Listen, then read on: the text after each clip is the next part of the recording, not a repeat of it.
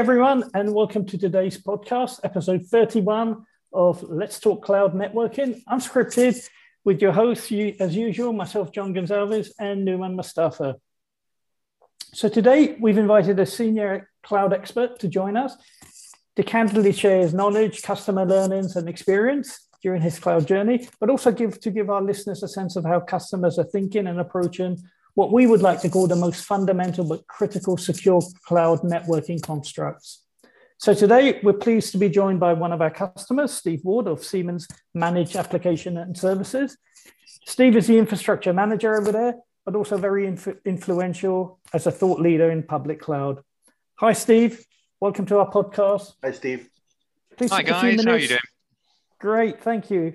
Steve, please take a few minutes, introduce yourself, tell us a little bit about your own personal journey, also a little bit about the rationale why Siemens is moving to cloud. What are the drivers behind your CEO and, and board reasons? And also what your preferred clouds and mindsets are behind that. Is that oh, okay, yes. Steve?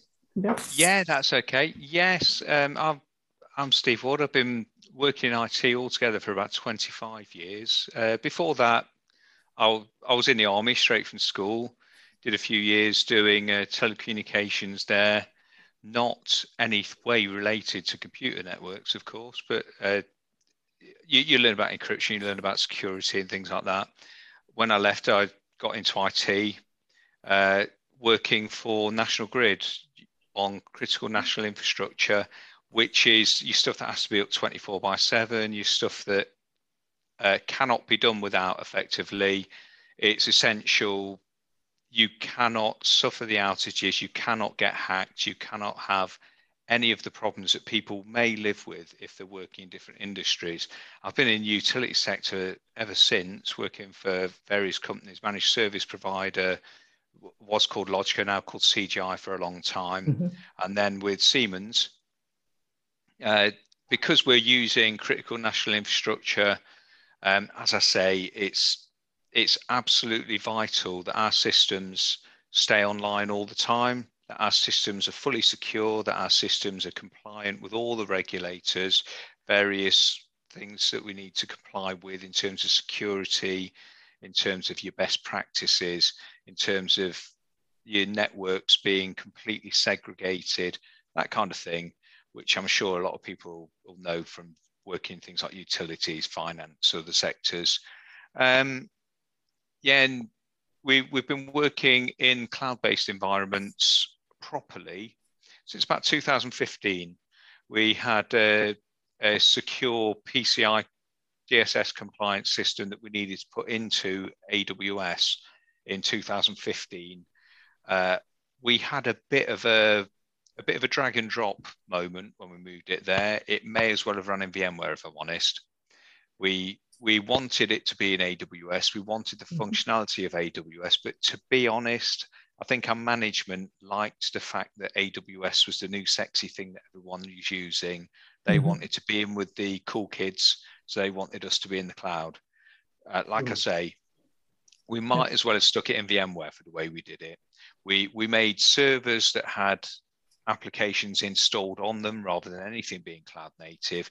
We did use RDS in fairness because it was a system that had Oracle natively and went for Oracle Enterprise RDS with very little tweaking done to it. So that was more or less dragged and dropped. Apart from that, the the comms were not done very well. We we did them in the same way you might do comms within VMware again, because mm-hmm. that was one of our skill sets previously. Uh, I, am more from a Unix background rather than a networks background, so I looked after a lot of the systems there and tried to re-engineer some of them after the event, after we've moved them into make them more secure, make them work better, tidy up your security groups, and um, working with our security engineers and security architects, things like that, trying to make things work properly but it was a case of fixing after the event, which we've found listening to a lot of your podcasts, it resonates that a lot of people have had mm-hmm. that kind of journey. They've moved into a cloud platform and then tweaked it to fit the cloud platform rather than moving things natively to the cloud platform.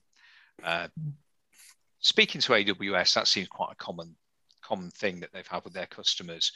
And uh, Siemens have a large AWS footprint and really great guys from AWS that we work with. So they, they have dedicated architects who work with us, and they advise us some of these things have been common pitfalls that people have had along the years, and we were just one of the earlier companies mm. from Siemens to to use AWS, and that's why we encountered them first.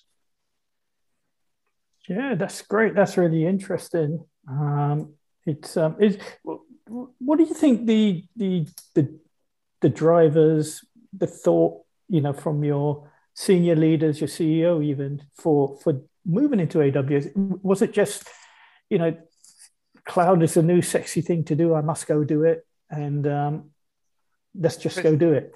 Do you think? For or, some people, yeah? it was they, they were talking to because because we utilities is quite a quite embedded industry where all of your customers, all of your rivals are very close to each other. They know each other. They know what each other are working on. We wanted to be the first to market with a cloud-based solution for a uh, the, the, solution at, the time it was a pay-as-you-go metering. So people who have okay. prepaid meters uh, utilities meters that you put prepayment cards on. Mm-hmm. We wanted to be first to market with that.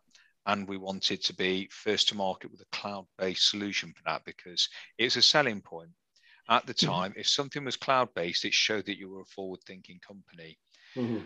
In terms of our management in the IT function itself, we wanted to look at OPEX rather than CAPEX. Yeah. We would do a massive capital expenditure every five years or so spend a couple of million pounds upgrading all your hardware, move everything onto your new platforms. We wanted to move from that to having more predictable operational expenditure, and that was the main driver for the IT function. Instead of having to ask for a couple of million pounds every five years, we'd ask for a few hundred thousand pounds every year.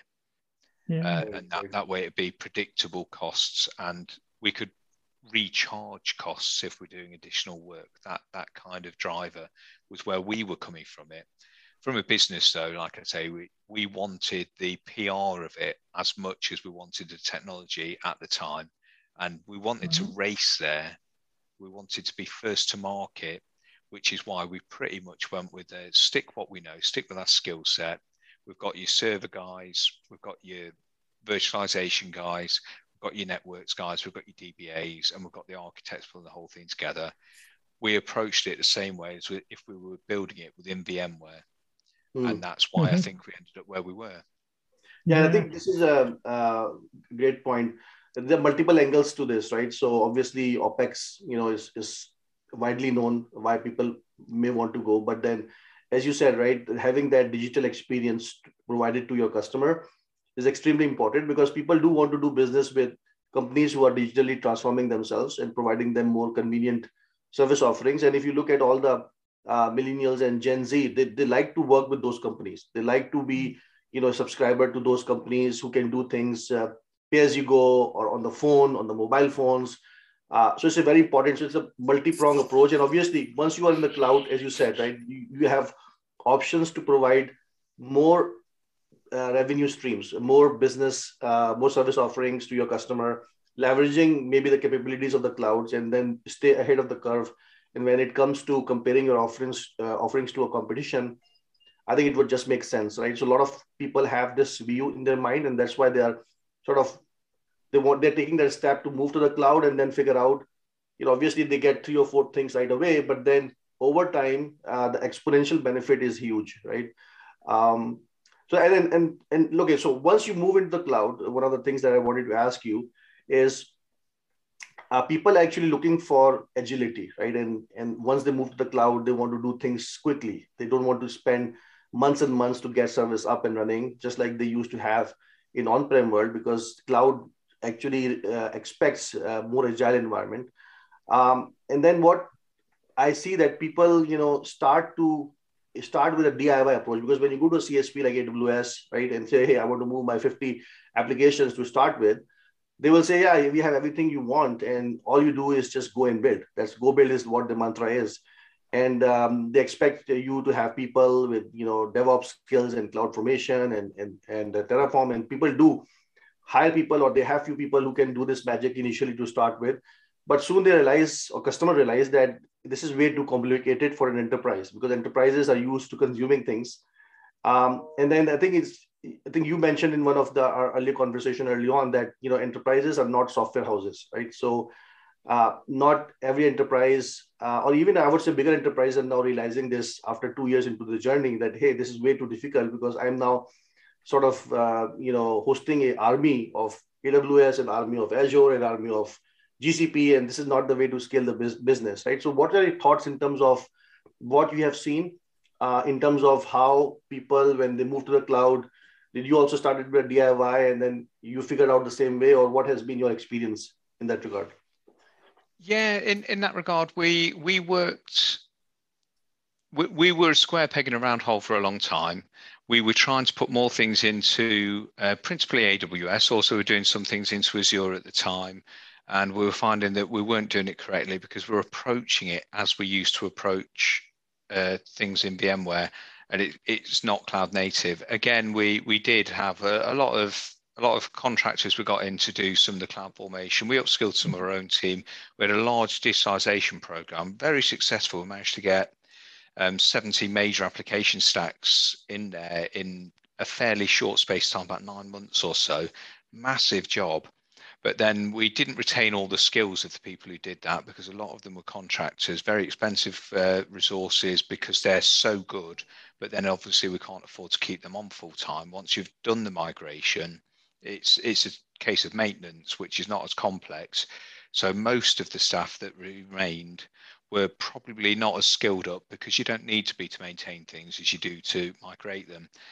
Uh, we found a lot of the agility that we were looking for we have been able to change products quite quickly. When, when, you're looking at the every five years do a massive capex, and then someone says, I want to do this project, it means either you buy more kit so you can do the capex, you're talking a few months lead time to buy the kit, install the kit, configure the kit, get the applications installed, or you're squeezing more onto the resources you've got. So you you might have a server that's 75% utilized.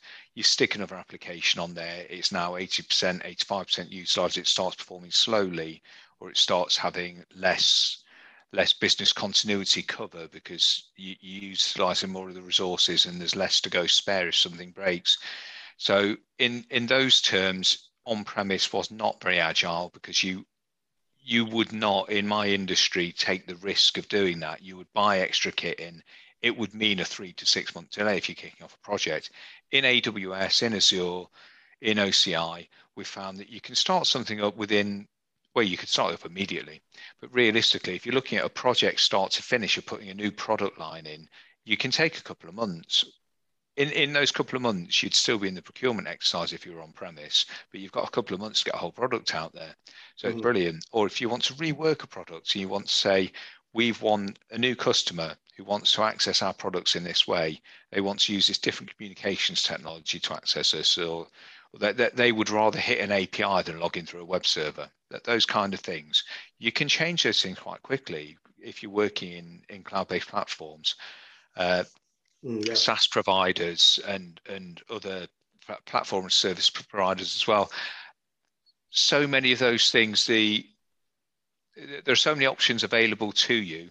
The complexity brings its own problems, of course, but it gives you more options and it means that you're not tied to purchasing in advance, which is always the issue with us. And you, are not tied to, you're not as limited as we used to be.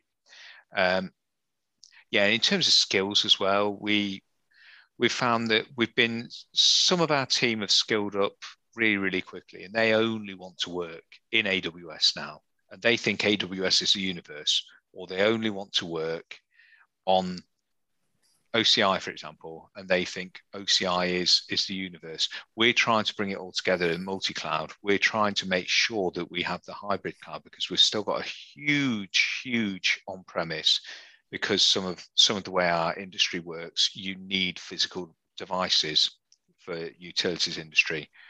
We've still got loads of corporate stuff that's offshore because we're hmm. a global enterprise. Mm-hmm. So as an enterprise IT, we have to have global reach for some of our products. They're not owned by us, they're owned by our parent company. So we need to integrate with them. We need to integrate with Microsoft 365. We've got Active Directory to integrate with. It's really complicated, the whole picture. all the different teams who are managing the different stacks within our environments, they are in their own little bubble, in their own little world to an extent. We try and pull the whole thing together in terms of architecture, which is for us the really complicated bit. Yeah. So that, that that's that's that's the good and the bad of having cloud-based technologies. You've got lots of little silos and trying to hold hold them all together in a way that works. And to be honest, that's that's what led us to you guys. And, and trying Steve, to get just, something to work. Yeah, just go back to you know your your opening intro, Siemens. Uh, you know, you have to be compliant. You have to stay in in line with global regulators, your own internal audit teams, etc. So your early cloud journey back in 2015, 16, 17, etc., using native constructs how did you find um, the challenges with you know things like audit login, etc., having to prove um, that you have that full control, having to prove that you know when regulators came to you in a certain region, certain countries, you know, show me that you're in full compliance with your services that you're providing from cloud. Well, this again is uh, if we knew then what we know now, we'd have done things completely differently. Hmm. We we worked in a very siloed way as our way of controlling it and our way of proving we have control. We hmm. made sure that we kept our only our DBAs had access to our databases. We didn't have a team of DevOps who would manage the infrastructure and manage the applications and manage the database for compliance reasons, mm-hmm. we only allowed the DBAs to have access to databases. So it was a very siloed way of doing it. Our applications were installed on EC2 instances. So rather than having cloud native things that a team of DevOps would be working with that would integrate here, there, and everywhere, we literally just had, as I say, might as well have been VMware, EC2 instances with applications installed on them and people logging in through PuTTY to manage them or logging in through web pages mm-hmm. to manage them. It was it was very Mantrolic. It was not how you would do things in the modern world. It might as well have just been something dragged and dropped from 2005 into a cloud-based yeah. platform. And, oh, and that, that was mostly for compliance reasons, though, because we wanted a way to prove that we had role-based access control, yeah. a way to prove that we had least privilege. As we matured, we found other ways of doing it yeah. we found other ways you could use use your IAM policies, for example, to say people can only access these explicit resources. Then you can prove that you've got your DevOps team can access all of these different areas, can change all these different areas, but only to explicit resources, which is a much more intelligent way of doing it. But that was that was something it took us about three years to get to. Yeah. yeah. You it, you mentioned it. Sorry, you mentioned in PuTTY takes me back. that in itself is not secure. yeah, and, and, Steve, coming back to um, your point about uh, this centralized governance, I think there are many customers that we have who actually are exactly in the same situation, right? Because if you look at cloud, right, it, it actually organically grew. The different teams who were getting stuck or slowed down uh, because of the on-prem IT, right? It takes months, and what they have is credit card, right? So what they do is, okay, I have this beautiful AWS or whatever Azure. I'm going to swipe the card and it can start to do things on my own, right? So they start, people start to do things in pockets, right? So it, they start creating their own bubbles, right? So one team A, team B, manufacturing, HR, whatever, they start doing their own things, and now all of a sudden, when the CEO and board is saying, "Hey, we are moving to the cloud," and then now you are basically being a regulated industry people are looking at security and compliance and say hey are you doing things the right way? Are you protecting customer data? Is it secure? The devops are saying hey this is not my job. It's supposed to be my infrastructure team or it team. Right? So now they're saying hey you come and fix it. And all of a sudden now they're coming in and they're looking at okay how do i basically take a centralized governance and control approach of those so many different environments because I, I cannot just completely dismantle them, right? Because they are doing things for the business. So this is where I think where Aviatrix is coming into the picture, where you have the centralized management, centralized security, centralized governance, centralized visibility, and it takes control of the entire ecosystem, whether it's in one cloud or the other cloud. And basically, it allows you to have that common set of policies that you as infrastructure team wants without slowing down that business, right? Without slowing down the application. So do they continue to do their things like the VPC and VNet with proper permissions? you you don't sort of stop their agility because that's why they initially went to the cloud. You don't want to you continue to want to make your applications team more agile, but at the same time you want to make sure your business secure, your business protected, and you're able to meet the auditors and and compliance uh, regulations that your industry comes in. So it's a, it's a great point. And and one thing I want to also ask about is security, right? Because security is something that initially people have this. Uh, uh, this uh, you know mindset that cloud is more secure, this on-prem. Uh, and then they used to have this concept of security as a shared responsibility. AWS will always say that shared responsibility. And then me and John and we, we figured out in this podcast, hey, shared responsibility means no responsibility. Mm-hmm. At the end of the day, if there's a breach happens, right, you cannot blame AWS. AWS will never take the blame. They will always blame, hey, this is supposed to be your job because you are supposed to build the posture and you need to have proper segmentation and you need to have proper encryption you need to have proper isolation uh, microsegmentation in place and this is where i think initially i think uh, you can tell us about your story because i think you may be using some firewall vendors in the on-prem world you move to the cloud the first reaction that we have seen is people say okay let's move whatever we have because we know how it works we have the operational muscle about it but then people realize that cloud is a lot different right and this is something that I mean, it's very fascinating because if you go back, uh, you know, 1990s when Cisco built their, uh, you know, became the networking leader for the on-prem world. Why why is that they never came out with firewall embedded into the router or switches? Why did they give an opportunity to a Palo Alto or a Checkpoint to build a complete different company? Because security was always an afterthought. It was never a primary thing that they wanted to meet, right? So it was never a part of routing and switching infrastructure. It gives an opportunity to other firewall vendors uh, like to, to basically come in. And, and to be honest, Palo Alto Network should not be Palo Alto Network. They should be Palo Alto Firewall because that's what they do, right? Networking was Cisco. But in security, uh, in cloud, right? Security, there's an opportunity to rethink security and, and it needs to be a part of that network. So think about Cisco doing the right thing right from the start, where security is built into your fabric. And this is what Aviatrix is doing, where security is built into the fabric, not bolted on, because it's always going to be suboptimal. And then, yeah, you can leverage things to do like service insertion way, where you can go and leverage these different uh, highly specialized appliances to do things, but then you provide customer a choice. Right? So from your perspective, from Siemens perspective, how did you look at security? And now with this auditors and compliance coming in and saying, hey, this is becoming a lot more mission critical. There are a lot of breaches happening. I want to make sure that you are a compliant uh, infrastructure.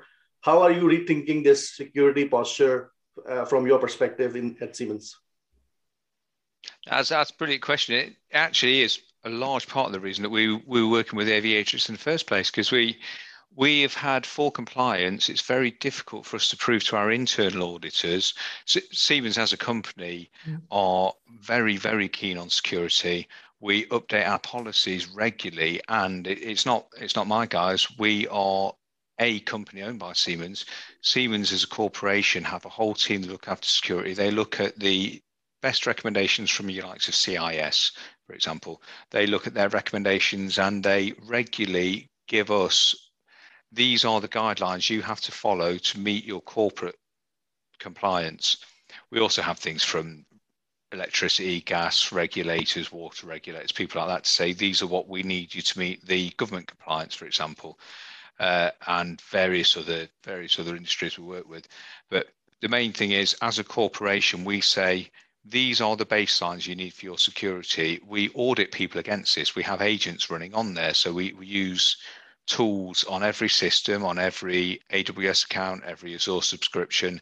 We have embedded tools working with them that report back to the mothership they report back and say, these are the versions of software running, these are the versions of OS running, these are the configurations that we have around our security settings.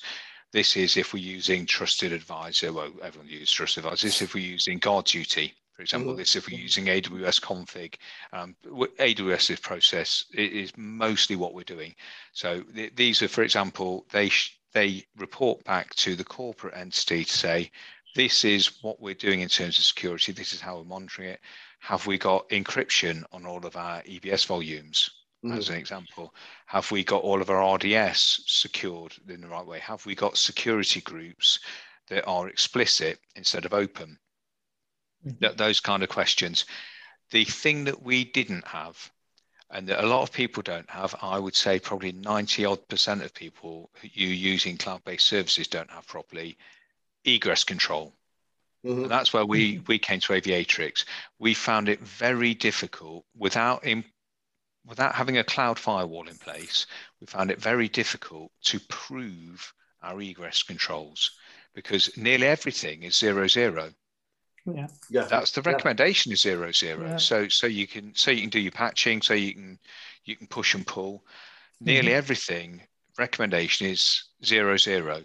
So although you have your transit gateways, you have NACLs, you, you mm-hmm. have your security groups set up, you have all the things set up, you have explicit peering, you have your VPNs, all the things set up in a way that you've got explicit access only, and then outbound it's it's open. Outbound, mm-hmm. somebody could get onto your system somehow. They can send all of your data anyway. You do nothing about it because you've got no egress control. And that was where where we came to Aviatrix because Francesco our security architect, he was he was basically investigating the best way to handle this. He looked at a number of different companies, and our our two things we were lacking were proper end-to-end network monitoring, so we could control things um, in a more modern way, and egress control. And he found your product was pretty much the only thing that could do everything that we wanted that was on his shopping list. Yeah. Yeah and I think the, the key reason for that also is uh, sorry sorry John just to add one more thing to it right because some people they, they may try to do this through a uh, you know existing firewall vendor like you know hey how about I shove in my Palo Alto or a checkpoint from on-prem to the cloud but the problem is a lot of those things they do not even know that they're in the cloud right so there is no control mm-hmm. plane there is no management simplified management or centralized management there's no operations, uh, uh, simplified operation, visibility is not there. And then in many cases, you are trying to uh, boil the ocean way too much and, and, and paying hefty cost, right? So if you, for, for example, right, for just, just this use case, right, if you try to, and this is some, some research we were doing uh, the other day, you know, because all of these CSPs are also coming out with firewalls, right? And, you know, if you try to use some other firewalls, you might end up paying half a million dollar more just for that specific use case that you are already getting as part of embedded fabric that you have uh, that is basically running on top of your infrastructure. So, see, cost is another imp- uh, important design pillar, right? Because you need to have all these different things, but then how costly that thing is is is an important factor that that people are considering. And I think this egress FQDN is is perfect because at the end of the day, it's just part of that built-in security that we've just talked about. Uh, and then we'll continue to have a lot more like anomaly detection and threat prevention and detecting outages proactively all of those would come from that uh, data plane that, that we have uh, sorry john and, I didn't want no no that's fine no, and, and steve those 90% that don't have that sort of egress control they either decide well i'm never going to give internet access to my application vpc or i'm going to bring it all the way back to on-prem through my proxy through my firewall and um, let's see how that works. You know, but what I'm seeing now, talking to a lot of different people, is that they um, they realize that's a short-lived tactical approach, and you know, having um, internet access directly in the cloud application, etc., is is going to be a um, a much needed functionality that they're going to use. So, you know, and and the, the and filtering that we provide, I think, is is pretty good for yeah. for that use case you know absolutely so um, go ahead steve oh no i was going to say another another thing we find a lot a lot of systems struggle with is layer seven a lot a lot yeah. cannot handle dns resolution they're all no. they're all looking for a fixed ip address and uh, and again it's something that we can use aviatrix rather than rather than trying to find all these proxy servers for us to fit through for example it, it's so much simpler to use a platform that can handle it for you. Yeah. So that's great. So Steve, um, I think we have about uh, eight minutes left. So I wanted to ask uh, this question, and then uh, maybe we can go over some uh, lessons learned and, and key takeaways. Mm-hmm. Uh, the one thing I wanted to find out is what would be your advice to cloud architects or people, right, who are sort of taking this on from a technical perspective, on which route to go? And and the reason why I ask is the cloud architects are also confused, right? They, they are distracted, confused because they're people saying different things to them, right? So they are going to CSP, they say them, hey, go and build, we have everything. Then they go to an on-prem vendor, VMware, hey, you put everything on VMC on, or AWS. Then they go to Checkpoint and Palo Alto, say, yeah, we have cloud solution. They go to Cisco, they said, yeah, we have ACI. Now we are adding cloud to its name and it became a cloud ACI. So how about you push cloud, cloud into ACI into the cloud or NSX into the cloud? So they are in, they are basically also distracted, confused in terms of looking at things. And what I've found that, you know, for, and, and this is, I'm referring to one of the architect that came to our podcast. Uh, his name is Steve Wagner from Lufthansa. He said that the first thing I, I did was, or he did was, I, I, we made our founda- foundational principles. What is those two or three foundational principles that I will not, um, you know, compromise when I'm building my architecture, right? So from very early on, you know, their business, their CEO, their business decided that they cannot be locked in. They need to build an architecture that can use the best of breed for all the services. It needs to be built in secure, right? It cannot have security as an afterthought right? It needs to have visibility, troubleshooting, and my operations team, because that's going to be the team that's going to be managing this every single day once I implement this. I want to make sure they're successful. And then it needs to be built on cloud native capabilities, especially when you're in the cloud and allow you to connect to on-prem and hybrid, as you said, hybrid multi-cloud. So I'm not going to compromise on those foundational principles. And anytime someone tried to sell him something that only works in one cloud, his answer is, hey, that's not aligned to my foundational principle. It cannot go in my network. Right? Because what he said is, you know, my CEO wants me to build something that's future proof, right? That's supportable, that's manageable, right? And it cannot be uh, something that I deploy and later on I cannot manage it because all the requirements are not known. It's it's a future proof architecture, but they business don't know what the requirements are because things are changing so rapidly. But I need to build this architecture. So from your perspective, what has been your experience and what would be, do you agree with this advice or what would be your advice for people because then you know they can actually take a step back and then say okay let me just make sure that i know what my principles are. And i'm going to then see okay what fits into those principles as opposed to later in figuring out and then trying to redo things uh, which can be a lot disruptive. Yeah I, I would say i agree with just about all of that. I I come from an operational IT background. So, as far as I'm concerned, the guys who manage it 24 by 7, you guys who are on call we we always used to go and we should always go off the principle it needs to be built in such a way that someone can fix it if it breaks at 3 a.m. Mm. on a mm. Sunday morning. It mm. needs to be probably documented in that way as well. It needs to be layered in the way that the guys who are supporting it understand it, first of all. It also needs to be, as you say, secure by design. That's absolutely critical because you need to patch these things, you need to harden these things the security posture changes regularly. You should always, always make it as simple as possible to keep up to date. Uh, the in and out of the network, as simple as possible again. So you, you want things to be manageable. Uh, they're very, very complex, especially when you're working with software solution providers. They, uh, the integration across different network topologies, uh, we, we find certainly a lot of software solution providers we're using, the VPNs will fall over. Certain tunnels will drop because you are going between people who are using such different technologies, some really old, some really new. They're not compatible with one another. You've got to find that way, which is again what we're using Aviatrix for. You've got to find that way of finding something that is compatible multi-cloud, that is compatible in a hybrid solution. So you're going old on-premise with new cloud. Uh, you need to find things in a way in our industry you could invoke disaster recovery and you're not going to suffer a major outage. So it needs to be repeatable in that way that you can invoke DR, you can mm-hmm. get there quickly. You, you're not looking at being down for three days if you invoke DR. You're looking at being being down for hours if you invoke DR, if you can help mm. it. Uh, that that's that's what we're looking at. So simplicity, but as well as that, building building from the ground up.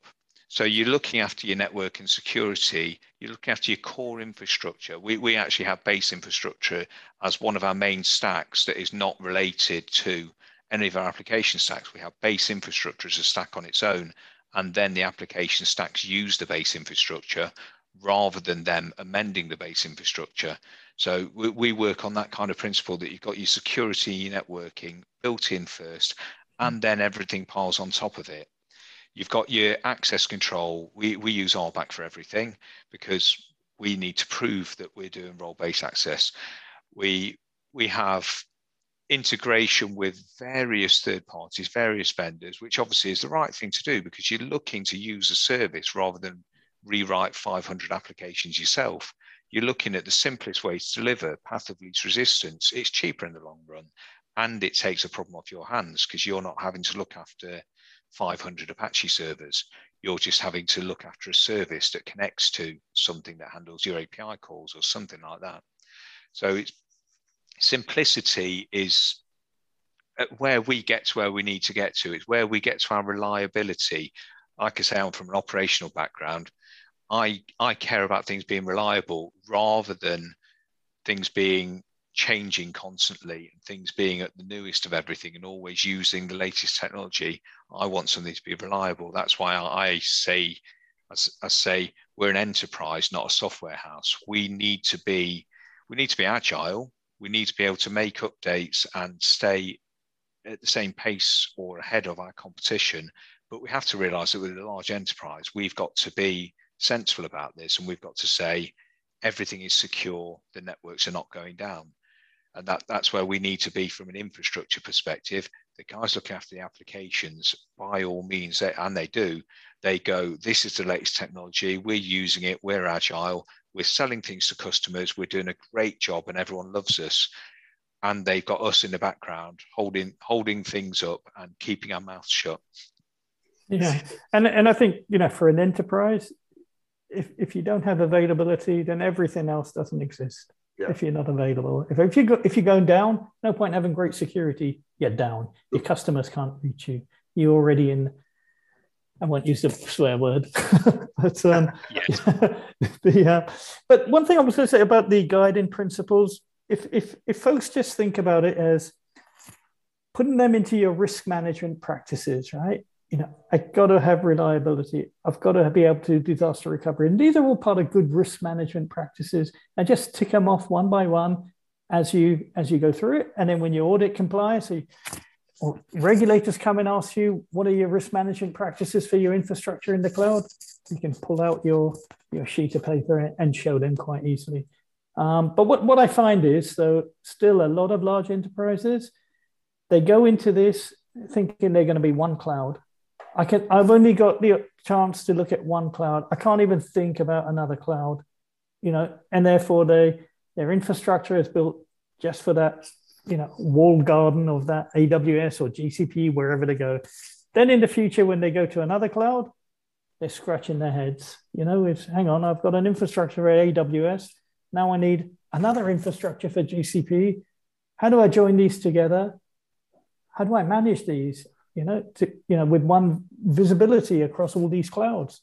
And, you know, they haven't, this is because they haven't really thought about the longer term strategy. They thought about something tactical to get them up and running, which is fine. As long as they realize at the time, I'm going to have to change at some point in the future, you know, and I'm going to have to do a lot of retrofitting as well. Yeah. I, completely agree with that, and we, mm. we have found that ourselves as as we started to use, like I say, Azure, Microsoft 365, OCI on top of our AWS and and our on-premise infrastructure. We, we found the incompatibilities between these things, certainly in terms of comms, also in terms of security, because they're not built to work with one another. Yeah. AWS is built to work with AWS, Azure is built to work with Azure, and they are absolutely brilliant working that way they're not brilliant at working together because that's not how they were built. And again, that that is why we're using Aviatrix yeah. for interlinking the, the different yeah. elements.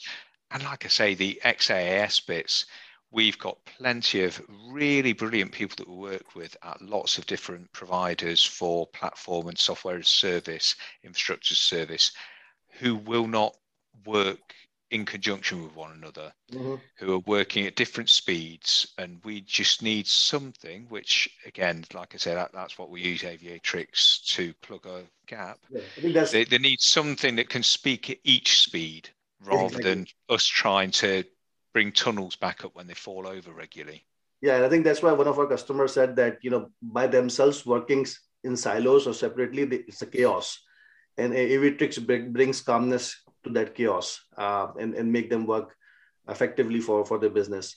So yeah, so I think uh, Steve, we, this is a great discussion. Um, yeah. I just feels like we keep going and going uh, more, but we have we have almost over time, and we want to basically uh, ask this last question. And we want to leave our audience with uh, one key takeaway from your perspective on what would be your advice uh, to your audience who are listening in terms of uh, certain advice or you know what you think as one key takeaway that they should think about when they're going to the cloud? Right. When you're first going to the cloud don't do what i did. Look at what the costs are going to be as you're moving to the cloud because you will fall into the trap of saying we will sort this out later and then tens or hundreds of thousands of dollars later, you'll say, I really wish I'd sorted that out before we raced ahead. Uh, it, it's going to cost you a lot of money if you do not get your right sizing in place. And most of all, use the cloud for what it's best for. What the cloud is best for is you bring things up when you need them, you shut them down when you don't. If you're not doing that, you might as well be in VMware in a data center because it's going to cost you more money than if you were. Yeah. That's great. great advice. That is great advice because people very, very often overlook costs. They just want to get to the cloud. My CTO told me get to the cloud, you know, um, and then six months later, the cost realization starts biting. Great. Good advice. Steve, fantastic opportunity to talk with you today. Really appreciate your time. Um, this love the conversation, Steve. Yeah, great insights, great conversations. Thanks, guys. It's, it's, great to catch up with you as well, and yeah. uh, really appreciate the work you guys do. And thanks for the opportunity of being on the podcast. Yeah, our pleasure. Our pleasure. Thanks a lot. This will be out in a few days by the weekend, I guess, Numan, right? Yeah, hopefully today. Yeah. Thank you. Yeah. Thanks a lot, Steve. Take care, buddy. Bye bye. Thank you. You too. Bye.